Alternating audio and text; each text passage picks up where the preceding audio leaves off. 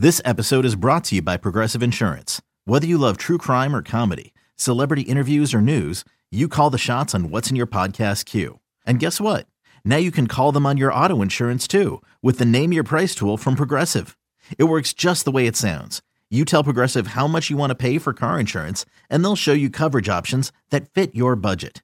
Get your quote today at Progressive.com to join the over 28 million drivers who trust Progressive. Progressive Casualty Insurance Company and Affiliates. Price and coverage match limited by state law.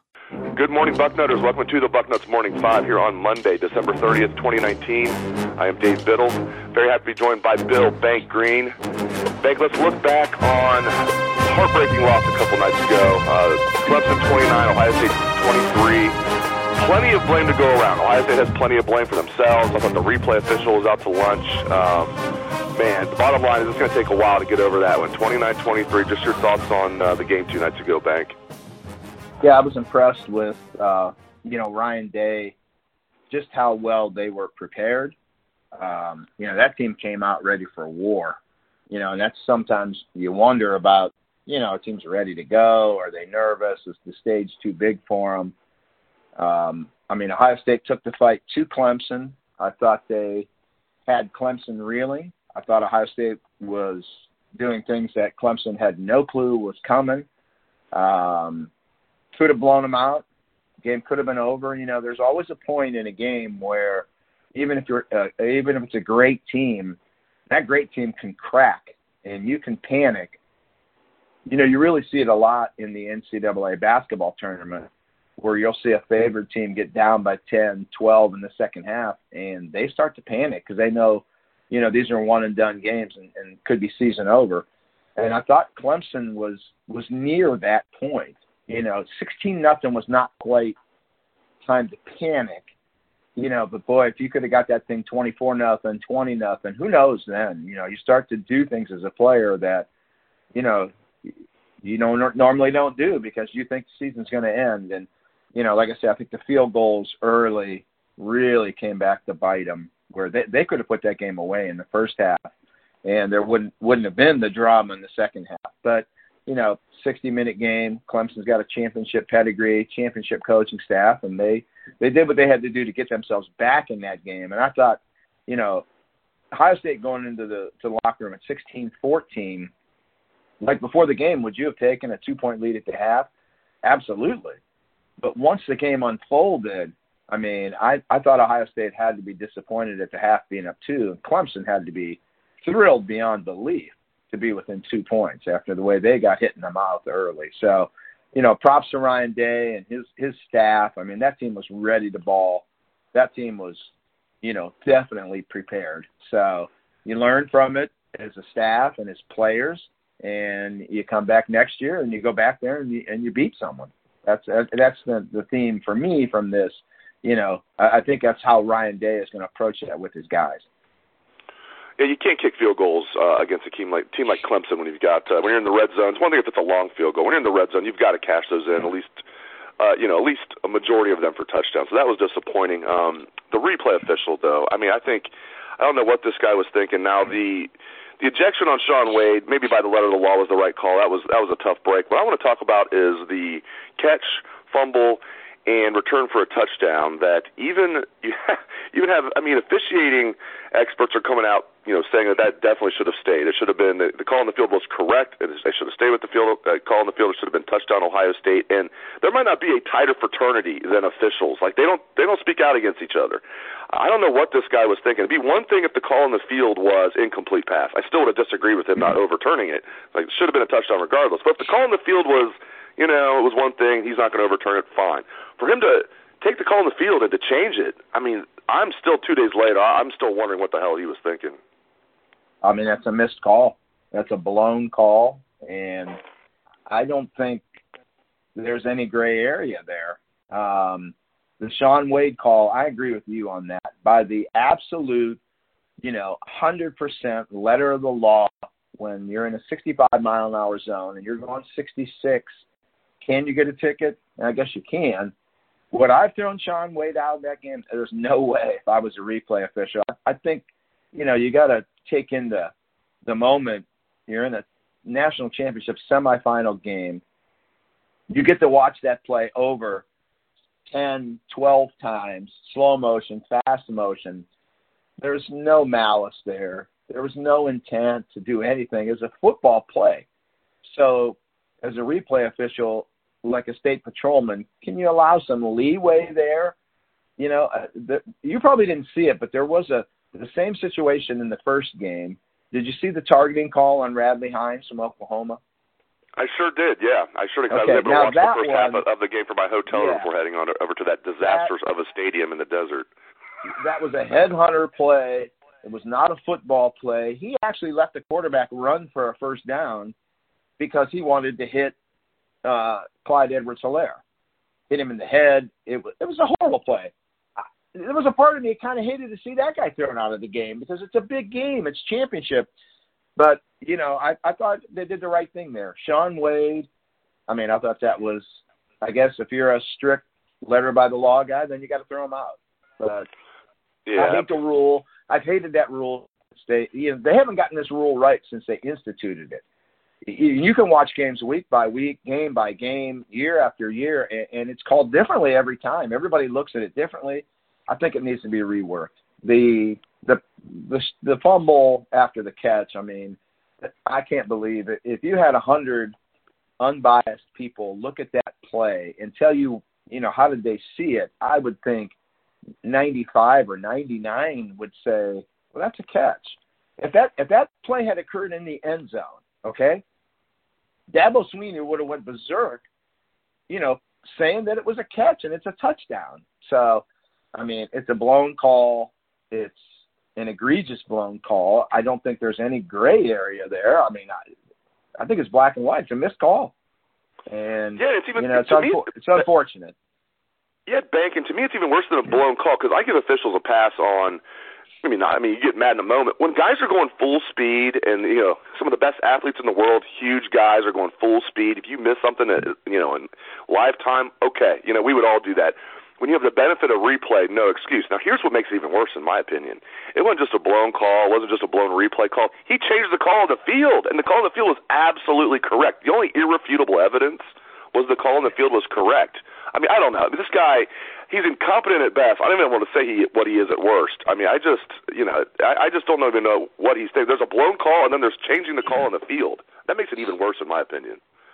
No, I agree. I mean, it went against what replay is all about and the way replay is supposed to work. I mean, he totally went against the grain there. You know, it has to be obvious to overturn a call, and that was not. It was obvious that it was a catch to me. So I don't know, Dave. You know, this will be discussed for the next, you know, how many years? I mean, it's a blown call. It's a miss. Yeah. Yep, and Ohio State has their share of blame, but yeah, I'm with you. They could have had a chance to really put that game away. They would have been getting the ball back at leading 16-0 after the Sean Wade sack. Instead, that basically is a turnover. Sean Wade gets kicked out of the game. Yeah, I agree with you about the targeting call too. I wrote a lot about this. Yeah, if a guy's trying to take somebody's head off, like he's Vontaze Burfict running around out there, and he's trying to take somebody's head off, the call should be subjective. If a guy is headhunting, kick him out of the game. If it's a glancing blow and you want to go let it off, fine. But don't kick him out of the game. Give him like a yellow card, you know. Then the second one, kick him out of the game. Sean Wade should not have been kicked out of that football game. Think about any sport. This is for you, Bill, and for all the listeners out there. Think about any sport you can think of. Now think about what it takes in that sport to get kicked out of a game, to get ejected from an athletic contest. Usually you're like throwing a punch at a player or an official if you're an Eastern Michigan quarterback. That's usually what it takes to get kicked out of a you know, or if you're a baseball game, you say the wrong thing to an umpire, you know, something like that. Maybe the wrong thing about his mother. I mean, for Sean Wade to get kicked out of a game like that, it's just, that rule is insane. Well, even like you say, if it's a baseball game, and it's in mid-June between the Tigers and the Indians, the word you say is probably going to get you kicked out. If it's the sixth game of the World Series and you're in the eighth inning, you're going to get a lot of leeway before they're going to kick a manager or a player out of that game. You've got to take into account where you're at. This was not, you know, Ohio State versus Akron on the, you know, week 3 of the season and a 51-0 blowout. This is a championship game. And you've got to look at that. And if you once you watch that thing, I don't know, once is all it took for me. But once you watch it 9 or 10 times, that was a great football play by Sean Wade. He did what he's coached to do. The kid leans down. I mean, Trevor Lawrence, 6'6", he was aiming for his numbers like he's supposed to. The guy leans in, and it's helmet to helmet. It happens. It's football.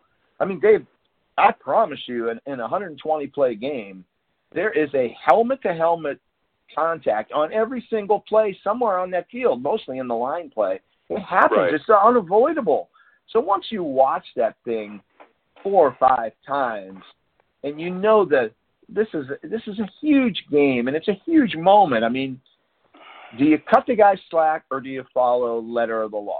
You know, it's traveling on Michael Jordan gets called in December when they're playing the Bucks. It may not get called in the 7th game when there's a minute to go. You know what I mean? You have to know the situation. You have to know where you're at. And you have to know that the call you're making, how is this going to impact the rest of the football game? And if Sean Wade had punched Trevor Lawrence or kicked him, threw him out. But when he makes a football play, and it's almost unavoidable on either part. I mean, I couldn't have done it. As a replay official, before I take someone out of a championship game, it's going to have to be just one of the most horrible things you could do on the field. But, I mean, what can you say? I mean, letter of the law, it's helmet to helmet, and I guess, you know, I don't know. What are you going to do? It's over. I guess we're just going to bitch about it on a podcast. That's all we can do right now. What's crazy is the Sean Wade play was only his second worst call of the night. It's just, and I love your analogy with, you know, state highway patrolman can pull you over going 66 and a 65, but you know he never would, especially not on Christmas Day. You know what I mean? It's right, just it's unbelievable. And then you know we're never going to know the explanation. But I would love to hear from this guy because you know that was just as bad as it gets. But let's move on. Obviously, we know Jeff Hafley is leaving the program. We've known that for a while. Now we know Mike Yurcich is leaving. We have been hearing that. That was made official yesterday. I've heard from somebody I trust profusely, and I know we have other staff members that have also heard this, so we have multiple sources on this, that Ryan Day basically told Mike Yurcich to look around. So I know Texas fans are mad that I put that out there. That's just what I'm hearing. Sometimes the truth hurts. And let's get into who might replace them. Jeff Hafley, probably Kerry Combs. That's what I'm hearing. I want you to address that if you're hearing that. And are you hearing any – it's so early yet. I haven't heard any names who might replace Yurcich. Are you hearing anything on that front? Just talk about who might replace Hafley and Yurcich. Yeah, with Hafley, the Kerry Combs thing makes so much sense, mainly because we're not hearing anything. You know, if it were another college coach, you know, I think something would have leaked out. The colleges all interview each other. They don't care if there's a championship game coming. So with the NFL, it's different, man. You don't mess with the NFL coaches until their season's over. It could happen back channel-wise with Ohio State and Kerry Combs' agent, and we're not hearing a thing, which makes me think it is an NFL coach. And, boy, Kerry Combs makes so much sense, and it's probably going to come down to Kerry. I mean, he left Ohio State for a reason. You know, he didn't get forced out. He wasn't fired. He walked out of Ohio State for a reason. Now, if he's totally happy working for Vrabel, being in the NFL, you know, being able to play golf in June instead of going to these stupid camps and swallowing dust every day, then he's going to stay in the NFL. But, boy, if he wants to come back to college and maybe he misses the recruiting because he was so good at it, that, to me, just makes so much sense. You give him a nice bump in pay. You make him the co-defensive coordinator with Greg Madison.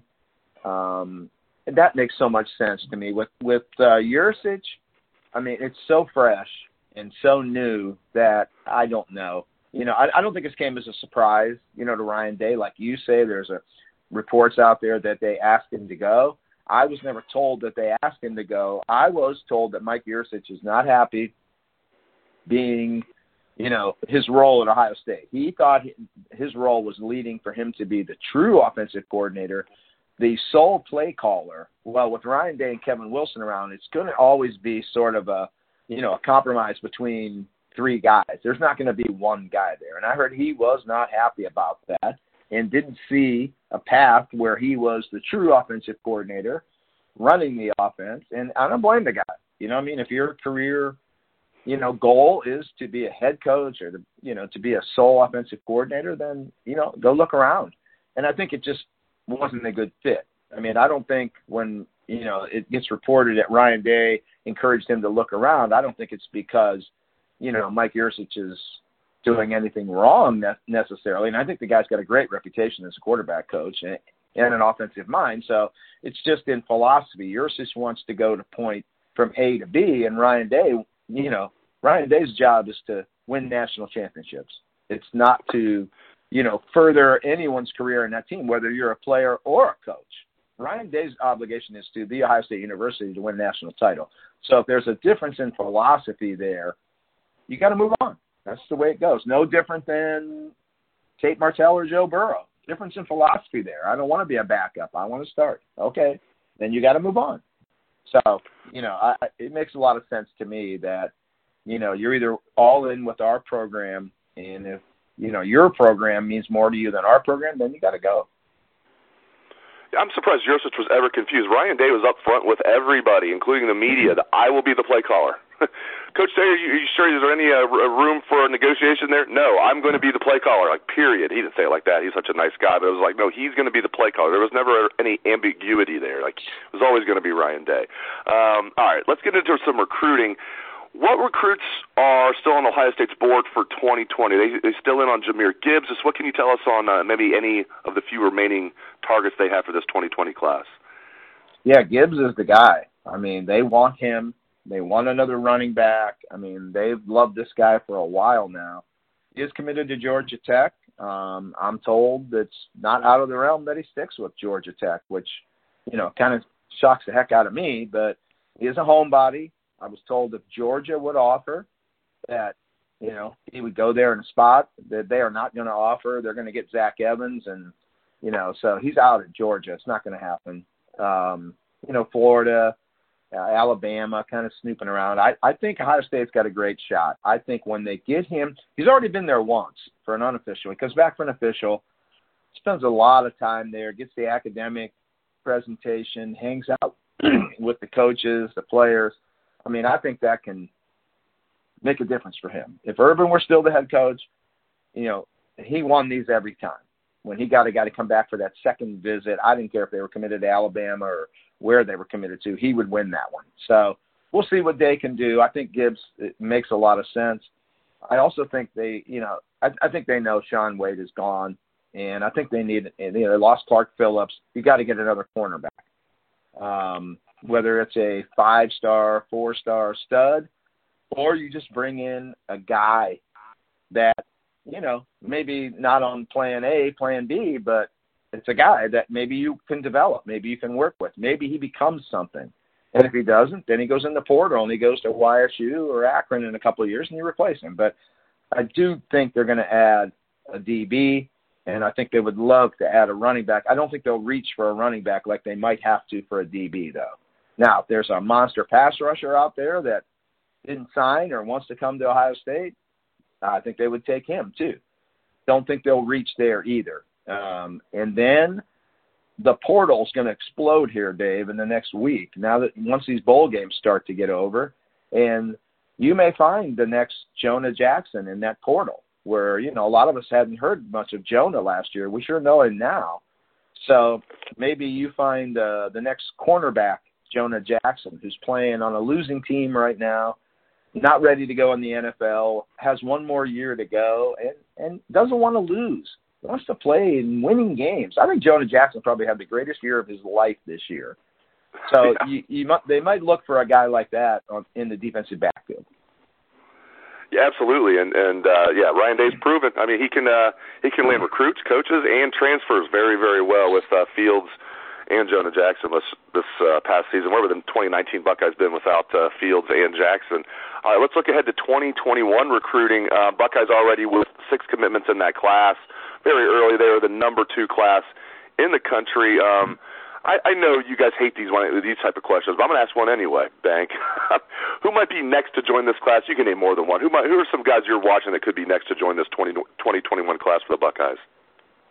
They're set up so well for this class. And I think just get through the playoffs here, get through the second signing day, and, you know, once you see spring football start, these kids are going to start visiting all over the country again. And then you get into the spring game. I mean, as to who's next, I mean, I keep hearing rumblings that possibly Corey Kiner could be ready to make a decision. Maybe Mike Hall is ready to make a decision. So, you know, it's hard to say. I do think that this class could double by May 1, because I think things are going to go quickly once they get into spring football. And I would look at the guys that visited for that Penn State game. That was a pretty nice collection of who's who of 2021 dudes. So, like I said, I think they're set up to have a much better class in 2021 than they've had in 20, and the 20 class is darn good. They could challenge for the number one overall class next year. I mean, they're going to lock up the Ohio guys that they love, and this is a tremendous class in Ohio. Believe me, this is an elite special class in Ohio, and then they're set up so well nationally. You know, the guys I would look at for them, they really need to land an elite defensive back class, I feel. So, but they're gonna hit everything across the board. Another receiver class is going to be tremendous again. So, you know, Troy Stellato, I think they're in great shape for him. It's just, you know, like I say, I'm going to do a 2021 summary here in the next couple of days of where I think they're at, and where I think they're at is a pretty good place. That sounds good to me. Great stuff, as always, from Bill Bank Green. Really appreciate it, Bank, and appreciate all the listeners tuning in to the show. Hope everyone has a great day and a happy new year. Let's hear that Buckeye swag, best damn band in the land.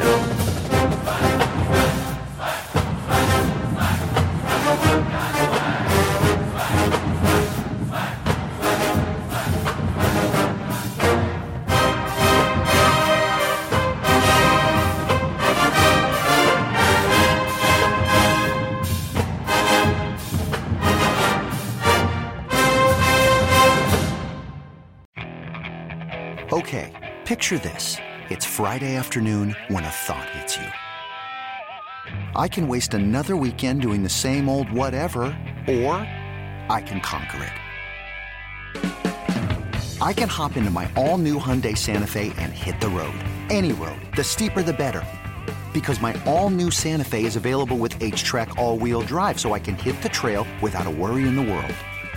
Heck, with 3 rows and best-in-class rear cargo space, I can pack the whole family in with all our gear.